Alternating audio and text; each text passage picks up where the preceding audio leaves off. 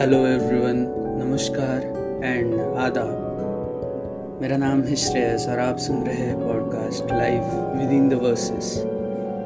So in the first episode will be having a conversation about a poet which is a renowned poet and a song which is really close to my heart. Will be discussing about the lyrics of the song and also I'll be recommending some stuff at the end. So yeah, let's get started. तो आज मैं जिन शायर के बारे में बात करने जा रहा हूँ उनका नाम है फैज़ अहमद फैज़ साहब। ऐसे बहुत ही कम लोग होंगे जो फैज़ साहब को नहीं जानते। तो फैज़ अहमद फैज़ साहब पाकिस्तान के एक बहुत मशहूर शायर हैं। पार्टीशन के पहले वो इंडिया में रहा करते थे, पर पार्टीशन के बाद was living in Pakistan and उन्हें इनकलाब का शायर भी कहा जाता है। I guess in the year 1985 when there was dictatorship in Pakistan and he raised his voice with his poems and ghazals, and for that उन्हें 4 साल की कस्टडी भी हुई थी। तो ऐसे शायर थे कि जब जुल्म और कुछ अनफेयर हो रहा है तो उनसे देखा नहीं जाता था। और आज हम जिस नज़्म के बारे में बात करने जा रहे हैं वो बहुत ही वादग्रस्त नज़्म रही है, क्योंकि काफ़ी लोग बात नहीं करते उस नज़्म के बारे में। ऐसा नहीं है कि ये किसी पर्टिकुलर रिलीजन के बारे में है या फिर मैं ऐसा बिल्कुल ही नहीं मानता, क्योंकि जो सर्कमस्टांसेस में फैज़ साहब ने वो गज़ल लिखी है या फिर जो नज़्म लिखी है वो उस वक्त पर उन्होंने जो लफ्ज़ इस्तेमाल किए हैं वो बहुत ही ज़्यादा फिट होते हैं उस सिचुएशन पे। और इस नज़्म का नाम है हम देखेंगे। आप में से शायद बहुत लोगों ने सुनी भी होगी ये नज़्म। टॉकिंग अबाउट हम देखेंगे, it was penned by Faiz Ahmad Faiz साहब और इकबाल बानो जो पाकिस्तान की बहुत मशहूर गज़ल सिंगर है। तो उन्होंने इस नज़्म को पहली बार गाया था और वहाँ ऑडिटोरियम में 50,000 लोगों के सामने उन्होंने काले रंग की साड़ी पहन के इस नज़्म को गाया था। It has a lot of history behind the song and मैं कोशिश करूँगा कि आपको गा के सुनाऊँ, क्योंकि जो शब्द है वो बहुत ही अच्छा, ऐसे रोंगटे खड़े कर देने वाले लफ्ज़ इस्तेमाल किए हैं फैज़ साहब ने। तो शुरू करते हैं। हम देखेंगे। हम देखेंगे, हम देखेंगे, लाजिम है कि हम भी देखेंगे। हम देखेंगे तो फैज़ साहब ने लिखे है, इसलिए यहाँ पे बहुत सारे शब्द हैं जो उर्दू में है। मैं प्रयास करूँगा कि आपको हिंदी या फिर अंग्रेज़ी ट्रांसलेशन करके सुनाऊँ। तो लाजिम का अर्थ है कि ऑब्वियसली, विल सी। सो हम देखेंगे, लाजिम है कि हम भी देखेंगे। हम देखेंगे वो दिन के जिसका वादा है। हम देखेंगे जो लौहे अज़ल में लिखा है। हम देखेंगे। तो लौहे अज़ल का अर्थ है कि टैबलेट ऑफ इटर्निटी, यानी जो इटर्निटी तक चले जाएगा वो लिखा है, या फिर डेस्टिनी में ऐसा लिखा है, फैज़ साहब बोलते हैं। और अगला है कि जब जुल्मों सितम के कोहे गरा, जब जुल्मों सितम के कोहे गरा, रूई की तरह उड़ जाएंगे। हम महकूमों के पाँव तले, हम महकूमों के पाँव तले, जब धरती धड़ धड़ धड़केगी और अहले हकम के सरू पर जब बिजली कड़कड़ कड़केगी हम देखेंगे, लाजिम है कि हम भी देखेंगे, हम देखेंगे। तो यहाँ पे जो 2-3 शब्द है, पहला तो महकूम का मतलब है जो डिक्टेटर्स होते हैं या फिर रूलर्स होते हैं, उनके बारे में लिखा है। और फैज साहब कहते हैं कि जब ये जुल्म और सितम का ये जो सब पर्दाफाश होगा तो फिर यहाँ पे सिर्फ जनता का राज होगा या फिर जो common people of the country है सिर्फ उन्हीं की चलेगी। देखिए आप कैसे कितने खूबसूरत लफ्ज़ इस्तेमाल किया है फैज़ साहब ने। और फैज़ साहब आगे कहते हैं कि जब अर्ज़ खुदा के काबे से, जब अर्ज़ खुदा के काबे से सब बुत उठवाए जाएंगे। अब ये जो 2 लाइन्स है के बारे में बहुत ही बवाल मचा था यहाँ पे हिंदुस्तान में भी। तो दरअसल वो कहना चाहते हैं कि जब अर्ज़े खुदा के काबे से सब बुत उठवाए जाएंगे। अर्ज़े खुदा का मतलब है खुदा की कायनात जो है, वहाँ से सब बुत उठवाए जाएंगे। फिर बुत का यहाँ पे काफ़ी लोगों ने मतलब लिया कि बुत यानी वो हमारे हिंदू धर्म में जो मूर्तियाँ होती है उसके बारे में फैज़ साहब बात कर रहे हैं। लेकिन बुत का उर्दू में ये भी मीनिंग होता है कि काफिर या फिर वो लोग जो देखते हैं पर कुछ करते नहीं हैं। तो फैज़ साहब को बोलना था कि जब अर्ज़े खुदा के काबे से सब बुत उठवाए जाएंगे, because they are really useless people who see but don't act accordingly. So भाई यहाँ पे रिलीजन की बात लेने की कोई भी ज़रूरत नहीं है। और फैज़ साहब वैसे भी उनका जन्म भारत में ही हुआ था, हिंदुस्तान में भी हुआ था। उनको बहुत ही लगाव था हिंदुस्तान से। सिर्फ पार्टीशन के वक्त कुछ सर्कमस्टेंसेस रहे जिनकी वजह से उन्हें पाकिस्तान जाना पड़ा। खैर, but I don't think it's appropriate to attach any kind of religion to art, because it's a poetry and you should read it neutral heartedly. Okay, so going forward. जब अर्ज़े खुदा के काबे से सब बुत उठवाए जाएंगे, हम अहले सफा मरदूदे हरम। अहले सफा का मतलब है प्योर पीपल जो है, और मरदूद हरम मतलब those people who are rejected by their own religion. हम अहले सफा मरदूद हरम मसनत पे बिठाए जाएंगे, सब ताज उछाले जाएंगे, सब तख्त गिराए जाएंगे, हम देखेंगे, लाजिम है कि हम भी देखेंगे, हम देखेंगे। और अगला वर्स है कि बस नाम रहेगा अल्लाह का। खैर, इस लाइन के बारे में भी बहुत कुछ चल रहा था हमारे देश में कि वो लिखते हैं कि बस नाम रहेगा अल्लाह का। अब भाई फैज़ अहमद फैज़ साहब एक मुसलमान थे और पले बड़े भी वो ऐसे ही हुए हैं। तो फिर अगर वो अल्लाह में बिलीफ रखते हैं तो फिर वो अल्लाह ही लिखेंगे ना। अगर उनके जगह कोई हिंदू शायर होते थे तो वो शायर भगवान लिखते या फिर राम लिखते या फिर कान्हा लिखते। तो it doesn't matter what name you use during the poetry, all that matter is the meaning behind it.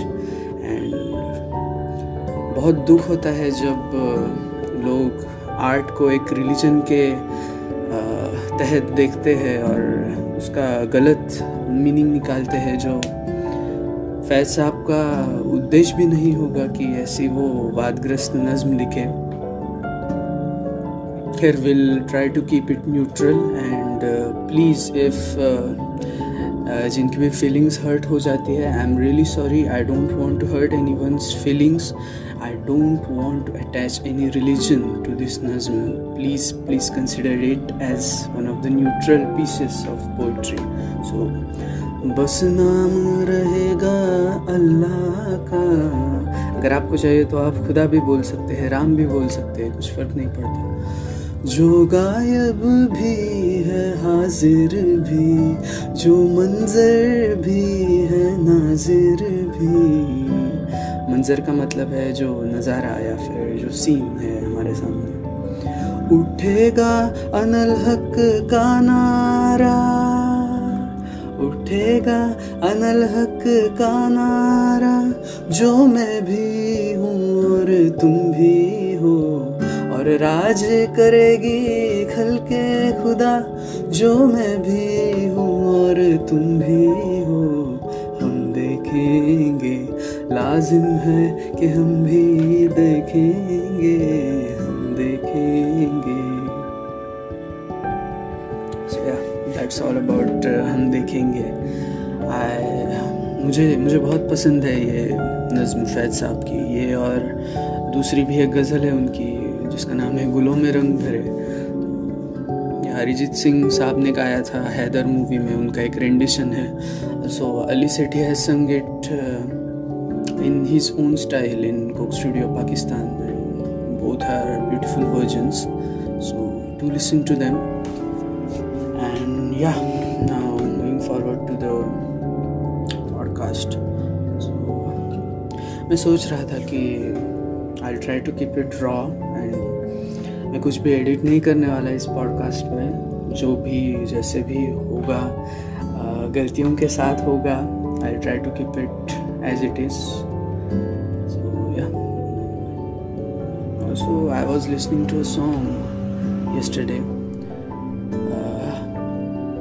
जिसका नाम है कुछ तो लोग कहेंगे. ऑलमोस्ट आप सभी को पता होगा इस सॉन्ग के बारे में. तो इस गाने को किशोर कुमार साहब ने गाया है और इसके जो लिरिक्स है वो लिखे हैं आनंद बख्शी साहब ने. मुझे गाने से ज़्यादा इसके लिरिक्स बहुत पसंद आते हैं. और first I try to recite the song for you. कुछ तो लोग कहेंगे, लोगों का काम है कहना. कुछ तो लोग कहेंगे, लोगों का काम है कहना. छोड़ो बेकार की बातों में, कहीं बीत न जाए रहना. फिर और आई गेस ऐसे ही one should live like this only, right. We shouldn't care about what others say about us. We should live the life as we want to, क्योंकि रिग्रेट्स लेके नहीं जीना कभी भी. कोई भी रिग्रेट्स लेके नहीं जीना कि यार मैंने ट्राई करना चाहिए था उस वक्त, लेकिन लोगों ने मेरे को क्रिटिसाइज़ किया और फिर मेरा हौसला डगमगाया और मैंने वो ट्राई किया ही नहीं. फिर प्लीज़ ऐसे मत करना. Do whatever you want to do, pursue whatever you want to pursue in your life, because life एक ही होती है. फिर ट्राई करो कि इससे आप पूरी तरह से जियो. कुछ रीत जगत की ऐसी है, हर एक सुबह की शाम हुई. ध्यान से सुनिए. कुछ रीत जगत की ऐसी है, हर एक सुबह की शाम हुई. तू कौन है, तेरा नाम है क्या, तू कौन है, तेरा नाम है क्या. सीता भी यहाँ बदनाम हुई. छोड़ो बेकार की बातों में, कहीं बीत न जाए रहना. कुछ तो लोग कहेंगे, लोगों का काम. ये जो लाइन से कि तू कौन है, तेरा नाम है क्या, सीता भी यहाँ बदनाम हुई. You are going to be criticized. You should like आप ऐसा एज्यूम करके ही चलो कि लोग क्रिटिसाइज करने वाले हैं, लोग बोलेंगे. इट्स अप टू यू कि आप कितने हद तक और कितने एक्सटेंट तक आप उनका क्रिटिसिज्म लेते हैं. It's good to improve yourself. Like improvisation के लिए क्रिटिसिज्म जो होता है वो बहुत मायने रखता है, but you should not take it in a negative manner, right. You should always try to learn new things and improve yourself. And moving to the last verse of the song. हमको जो ताने देते हैं, हमको जो ताने देते हैं, हम खोए हैं इन रंग रलियों में. हमको जो ताने देते हैं, हम खोए हैं इन रंग रलियों में. फिर देखो कि मोस्ट ऑफ द टाइम्स ऐसा होता है कि लोग हमें बोलते हैं कि यार ये क्यों कर रहे हो, जो क्यों कर रहे हो, मत करो, ऐसा ऐसा थोड़ी होता है. फिर you shouldn't try to like, आपका मॉरल डाउन नहीं होना चाहिए जब लोग आपके बारे में ऐसे बोलते हैं. शायद ये भी हो सकता है कि जो बोल रहे हैं वो आप वो खुद को आपसे ज़्यादा इन्फीरियर समझते हैं, इसके लिए भी बोलते होंगे. लाइक आपसे आपको ऐसा कोई ख़ास फ़र्क नहीं पड़ना चाहिए कि लोग आपके बारे में क्या बोलते हैं और क्या सोचते हैं. अगर आपने डिसाइड किया है एक चीज़ करने का तो फिर I think you should do it and you should go for it, because the pain of regret is more than everything. कि अगर फेल हुए तो भी चलेगा, पर आपने ट्राई ही नहीं किया, this is not good I think. So या कुछ तो लोग कहेंगे, लोगों का काम है कहना, छोड़ो बेकार की बातों में कहीं बीत न जाए रहना. It's a beautiful song and it's beautifully by Kishore Kumar साहब. इस गाने के बारे में मैंने कहीं पढ़ा था कि जो मशहूर शायर है जावेद अख्तर साहब, तो in his early days when he heard this song and he went to Anand Bakshi Saab and said कि सर आपने जिस कलम से ये गाना लिखा है तो I want that pen, so please give me that pen so that I could write more like such beautiful songs. और फिर आनंद बख्शी साहब ने कहा यार जावेद मैं कि वो पहले तो वो चौंक गए और उन्होंने कहा कि यार आई डोंट रिमेम्बर कि मैंने एक सिटिंग में भी लिखा था या फिर मैंने पार्ट्स में लिखा था, पर आई ट्राई. एंड उन्होंने ढूंढा पर उन्हें मिला नहीं, तो फिर उन्होंने क्या किया कि उनके पिताजी ने उनको एक पेन दिया था और उन्होंने वो काफ़ी ऐसे संभल के रखा था. और जब जावेद साहब गए तो उन्होंने कहा जावेद एक मिनट में अभी आता हूँ. तो जावेद साहब बोले सर ठीक है ओके.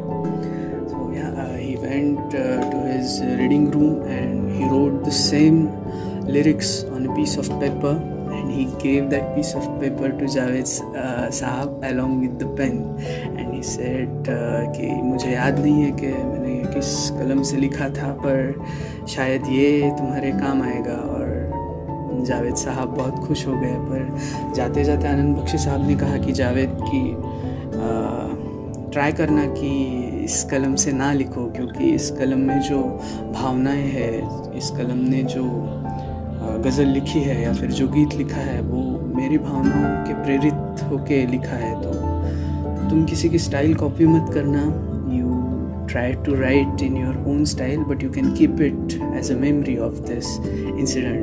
तो जब मैं गुज़र जाऊंगा तो किसी मुशायरा में कहने के लिए तुम्हारे पास एक मेमोरी हो मेरे बारे में. That was the story.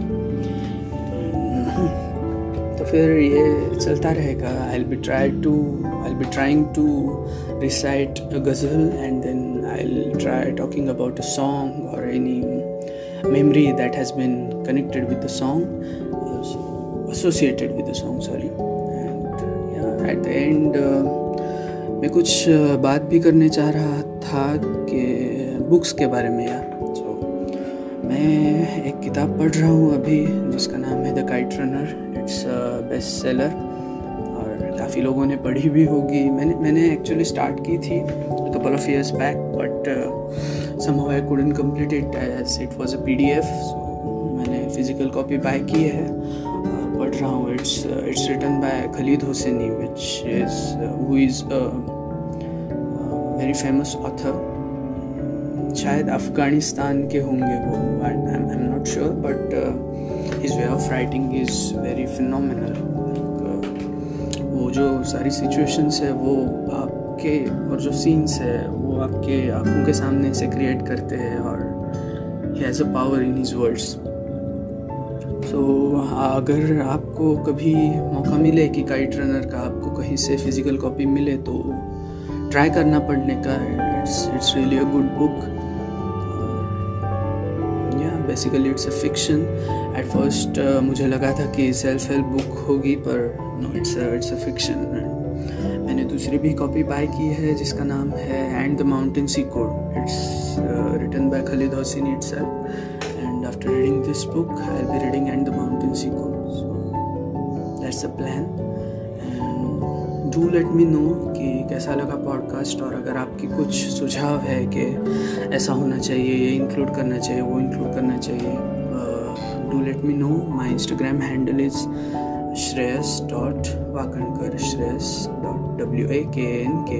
So you can find me there. And till then, stay home and stay productive. It's been 7 in the morning and I don't know कि आप कब सुन रहे हो. अगर आप दिन में सुन रहे हो तो good morning. अगर आप रात में सुन रहे हो तो good night and have a great sleep. And yeah, that's all. Stay home, stay safe, and most importantly, stay productive.